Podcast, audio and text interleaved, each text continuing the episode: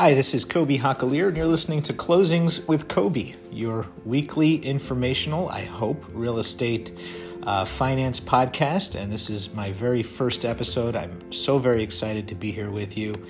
Um, and uh, I want to. Uh, let you know that I've uh, brand new to the world of podcasting. I've, I've not even listened to many, but uh, a good friend of mine from way back when recently started doing one of her own, and, and she's exceptional at it. And uh, it got me thinking, uh, you know, what do I have to offer to the world? And uh, after 22 years in the real estate industry, I thought maybe I could offer people some insight into what's really going on in the mortgage world, what's really going on in real estate finance. Um, what are some of the questions that I get after? Or one of the most important questions that I get after talking to literally thousands of, of home buyers and real estate uh, agents and financial planners, tax accountants, and attorneys over the course of my career, uh, which I was very lucky to start in 1998 um, in uh, a little town called West Hempstead, Long Island, where I started working for a company called Fleet Mortgage. And I had grown up on the East Coast, uh, born and raised in Brooklyn and uh, that was my first real job working for, for a big bank called Fleet. And uh, I was there for a couple of years, and then uh, circumstances brought me to the Midwest, where I have uh, been for the last uh, 20 years or so, working for various big banks. Uh, I've worked at mortgage brokerages. I worked at a small bank, but uh, now I'm thankfully back at one of the bigger banks in the country where I, where I think I'm most comfortable. And um, very excited to share some of my knowledge with you um, and uh, very excited to share this journey. Um, it's been uh, an interesting career. As many of you know, the mortgage industry uh, or the real estate industry in, in total, where it is today, uh, very different from where it was when I started in 1998. And uh, it's almost like we had a, uh, I've had two halves of my career. Uh, the first half, which went from about 1998 uh, to 2007, and the second half, which is uh, 2007 till about now. And, and, and while that time has almost been split equally in half, uh, it's been for two reasons. One, um, obviously, the uh, what the media loves to call the mortgage meltdown of 2007, 2008. Uh, the media loves uh, alliteration, and so mortgage meltdown became the term for you know the catch-all term for what uh, really was a, a, lot of circumstances that were more complex than just mortgages melting down. Um, and so prior to 2007, when mortgages melted down, um, we had a very different industry. Uh, you could do a lot more things than you could now. The risks that banks took uh, were enormous compared to what uh, risks the banks are willing to take today. Um, we can get into whether or not those risks were warranted at a different time, but for now, uh, what's important is that this is a very different industry today uh, than it was prior to that. And 2007 is also the year uh, where I decided to make the leap from sales strictly uh, into management. It's when I started hiring people and running teams, and ultimately I became the president of a small mortgage company. And uh, so that uh, that year or those years 2007 2008 were, were, pretty big lines of demarcation for me personally and for the mortgage industry at large. Um, and so a lot of you out there are, are buying a home for the first time and um, you might uh, never have known what that world was from you know you know prior to 2008 you might uh, only have experienced the mortgage industry as it is today which is an industry that while it's very healthy in terms of the numbers, in terms of the risk, um, it's also quite a headache for many homebuyers um, and uh, can be very frustrating. And, and, and, I see that with homebuyers that I work with that are both, both first timers um, and especially homeowners that uh, are buying or refinancing for the second, third, fourth time who remember what it was like to do business um, you know, prior to 2007, 2008. For me personally, uh, I was lucky enough to buy my first home uh, way back in 2001, uh, which was a very exciting but also a very emotional ordeal. It was it was my first home. Uh, I was I was young. I think uh, in 2001 I was you know all of 24 years old. I think. Um, I, I, had just turned 24. I was still 23, and uh, the closing date for my house uh, in the Chicago suburbs was actually September 11th, 2001. So, sorry, the closing date was earlier than that. That was the moving date. Um, so, while I was trying to keep up with the news from back home, uh, where my entire family was uh, uh, in, in, obvious peril, along with everyone else in the New York City area, um, I was uh, trying to coordinate uh, getting information about my family while also moving into uh, the house that uh, I never expected to be able to buy at that age. So it was a very, very strange day. It was also uh, my brother in law at the time's birthday that day, so we had planned to move into the house and have a birthday celebration, and, and, and, and obviously that day um, will forever be marked in my memory and, and everyone else's, of course, but I'll always remember it as both uh, the day I couldn't find any of my family for hours and uh, the day that uh, we had moving trucks coming uh, from our apartment bringing us to our, to our brand new house. But that closing, that uh, entire episode, from contract to closing probably took about 10 days. And it wasn't because I was in the industry at the time that, that it took only 10 days. It was mostly because uh, you could do deals in 10 days back then. Um, you know, obviously my, my boss at the time was the one handling my mortgage, so I, I you know I had somebody that I knew very well, and um, incidentally, my boss at the time uh, is is still my boss today. So I've I've been lucky to work with many of the same wonderful people in my industry for the entire time um, that I've been um, in this mortgage world. And in fact, I was just uh, in the last few months in Las Vegas for a work trip, and I saw somebody that I worked with back in 1998 who I didn't even realize worked at the same company as I do now. And I got to see him, and I hadn't seen him in, in, in over 20 years. Um, and it's weird seeing someone that you haven't seen in 20 years, especially when 20 years ago you were pretty much a baby, uh, and now you're 40 something years old. Um, and to see people in, in those different eras in your life is, is interesting. Um, and um, incidentally enough, also, I've uh, recently gotten an increased uh, prescription for eyewear, so being able to see people at all, I guess, is a blessing. Um, but uh, back then, so anyway, back then you could close on a house in 10 days, and that's what we did, and that was what enabled me to get that house because I was able to make a very aggressive offer on the home. Um, and uh, in order to do that, I had to promise to be able to close in 10 days. Now, closing in 10 days is uh, akin to taking a flight on a reindeer right now. I mean, you just, if you told someone you could close on 10 days, you might as well tell them that you could fly in a reindeer because it would seem impossible to someone who's 24 now uh, to be able to tell them when I was 24, I closed on a house in 10 days. It just, it just can't be done. Um, and uh, I know there are lenders out there that will tell you they can. And, uh, you know, believe me, theoretically, is it possible? Yes, but practically, what happens in our industry is closings take about three weeks to, to 30 days on average for a purchase. If you're refinancing, it could be even longer. Um, and so that's how I bought my first house. And, and if it was uh, in this day and age, I might not have been able to buy that house because I might not have been able to promise a quick closing in order in order to do so.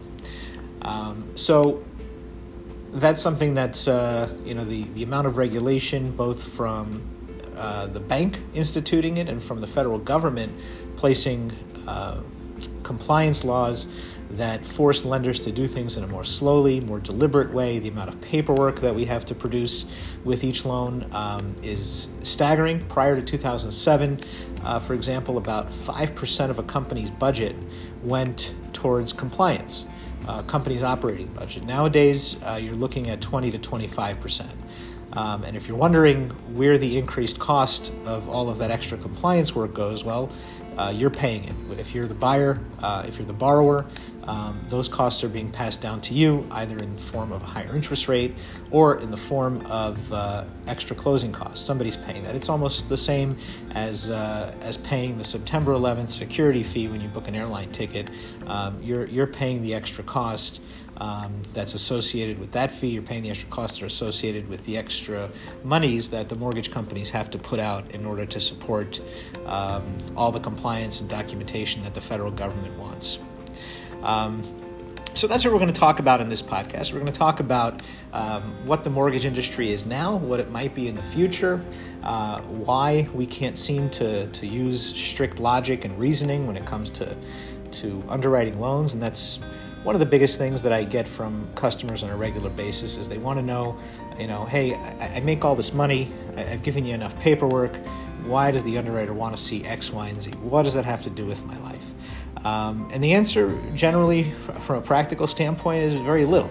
Um, we don't underwrite in the mortgage business today based on common sense. We don't look at somebody's credit and, and their down payment and say, okay, well, this person's got a, a 720 credit score. Um, they've never been late on a payment in their life. They're putting 30% down on this property. Um, so therefore, we don't need any more documentation because the odds of somebody with really good credit, with a really uh, good size down payment, which 30% does represent, defaulting on a home that they're going to move into um, is highly unlikely. Uh, you know, and, and, and it would take a series of, of real uh, tragic circumstances in that person's life for them to, uh, to have to foreclose on that home. And so the reason that uh, customers get frustrated, the reason that you might be frustrated with your last experience is because we don't do things from a common sense perspective. We do things based on um, percentages. And when I say percentages, what do I mean? I mean that uh, you know we as an industry um, sell our mortgages to two main investors, Fannie Mae and Freddie Mac. I'm sure you've heard of both of these industries. These are quasi governmental industries. Um, they're partially private, partially public. They buy all of the mortgage loans, or, or not all, but most of the mortgage loans that we create in this country today. Um, they buy from us once we close it. And they buy it, and what that means is that they hold on to the paper, they replenish the funds that the banks have, and the banks then are able to lend more money.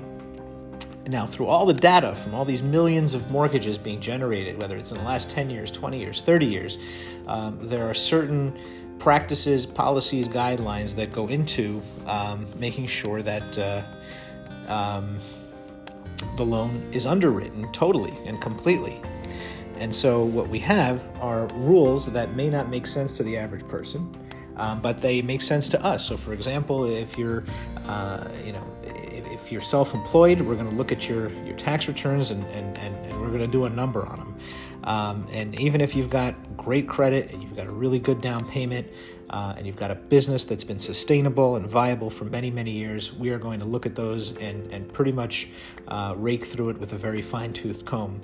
Um, if you've made a large deposit into your bank account six weeks ago, we're going to look at that. And even though, why would you look at that? These are all of these things are based on things that the mortgage industry has learned from a risk perspective over the years that are telltale signs of whether somebody is going to default or someone's going to um, perform, as the word is, on their loan obligation, right? And, and, and remember, the bank is lending uh, hundreds of thousands of dollars to an individual. Sometimes that individual has never lent, has never borrowed anywhere near that amount, and so now uh, lenders are, are, are forced with having to make a decision about whether to lend $300,000 to over 30 years to somebody on a house uh, with the house as security, and that person may have never borrowed more than $20,000, let's say, to buy a car. Um, and so the amount of documentation, while it may seem cumbersome, and, and oftentimes I agree is, um, the basis for it is learned behaviors over time by the banks about customer behavior. Um, and, and, and, and we can get into all of that at a different time, but just to give you an idea of what frustrates people often, because it seems like common sense does not uh, play into things. And, and, and the truth is, the common sense uh, plays in only uh, in a minor way. Underwriters only have so much uh, personal discretion as far as what they can, can and can't do in terms of uh, letting a loan go from uh, not approved to conditionally approved to final approved to closing, et cetera, et cetera. Um, you know, and that's uh, that's probably a good overview, I hope, of, of, why the bank asks for so much and, and, and why it seems so uh, frustrating for borrowers. And, and that's one question that I get a lot. Another uh, question that I get a lot from people: um, What's what's a good down payment? You know, that's that's another question. People will often call me and say, "Hey, I'm looking to buy a house. Um, you know, the house is probably going to be in the $250,000 range. And I say, that's great. Congratulations. I'm looking for a home. There's no better investment. Um, what kind of down payment are you working are you working with? And, and uh, buyers might say to me, well, um, I'm, I'm not sure. What's a good down payment? And, uh, and it's an interesting question because a good down payment is really what you can afford um, and what represents the best time value of money for you. So, for example, uh, you may have, uh, you know, if you're buying something for $200,000, uh, you may have $20,000 in the bank, which represents a $10,000 down payment without closing costs, of course. And um, you may not want to put all that money down, even though a mortgage of $180,000 is going to cost you less than 190. But if you put 10% down or 5% down instead of 10, so if you put $10,000 down instead of 20, what's the difference in mortgage payment? What's the difference um, in terms of the cash that you have left over? Uh, and I always advise people uh, make sure that you're not putting all of your eggs into one basket. Even though real estate is a fantastic basket, if you can get away with a lower down payment, do that, especially if it's your first time buying a home. The Reason being is that there are other costs associated with buying a home that you may not expect, right? There's um, closing costs associated, and you have to talk to your lender in the state that you're in about what those closing costs are. Generally, those are 1 to 2% of the purchase price of the home. Um, the other thing that you may consider is, uh, you know, are you going to need more furniture? If you're moving from a two bedroom apartment to a three bedroom home, chances are you're increasing your living space uh, two or three fold. Are you going to need money to furnish it? Are you going to need money to paint the walls the color that you like? You might not have had that option moving into your apartment that you were renting, but if you're buying a home, uh, you can paint it whatever color you like. Uh, are you going to need a lawnmower? That's something you may not have had. Um, I uh, one of the houses I moved into or bought in my life in, in 2014. I bought a house in the suburbs when my my littlest uh, daughter was uh, recently born, and that house was on three acres of land. Um, and uh, at that point, I had never owned a parcel that was bigger than a quarter acre. And so I was forced to buy not only a lawnmower, but a riding mower. And that was an expense that was, uh, I want to say, somewhere between $1,500 and $2,000 um, to buy that riding mower. And, and that wasn't an extravagance, it was a necessity because otherwise it, it would have meant paying a gardener um, about that much every season just to mow the lawn. And so it wasn't real good uh, it wasn't a real good option to pay somebody to do it. Uh, the much better option was for me to buy it. And I had to factor that in when I considered all the money I had to put down on the house. Uh, and so you may be faced with those things too, and you may um, be moving out to the suburbs, and all of a sudden, uh, from the city, and all of a sudden, you need two cars and not just one anymore. So all of those are questions that you need to consider when, when considering what a good down payment is. The, the down payment amount that you put down doesn't affect the bank's decision generally speaking. So, in other words, we're not going to look at a 5% down payment differently than a 10% down payment or a 20% down payment if all other things are equal and everything works out the way it should in terms of your debt to income ratio, your credit. And we'll get into all of these things in future podcasts. But uh, if you um, qualify for the loan, it doesn't matter to the bank if you're putting 5%, 10%, or 20% down, as long as you're within the bank guidelines. So, my answer is generally to people put down what you feel comfortable with.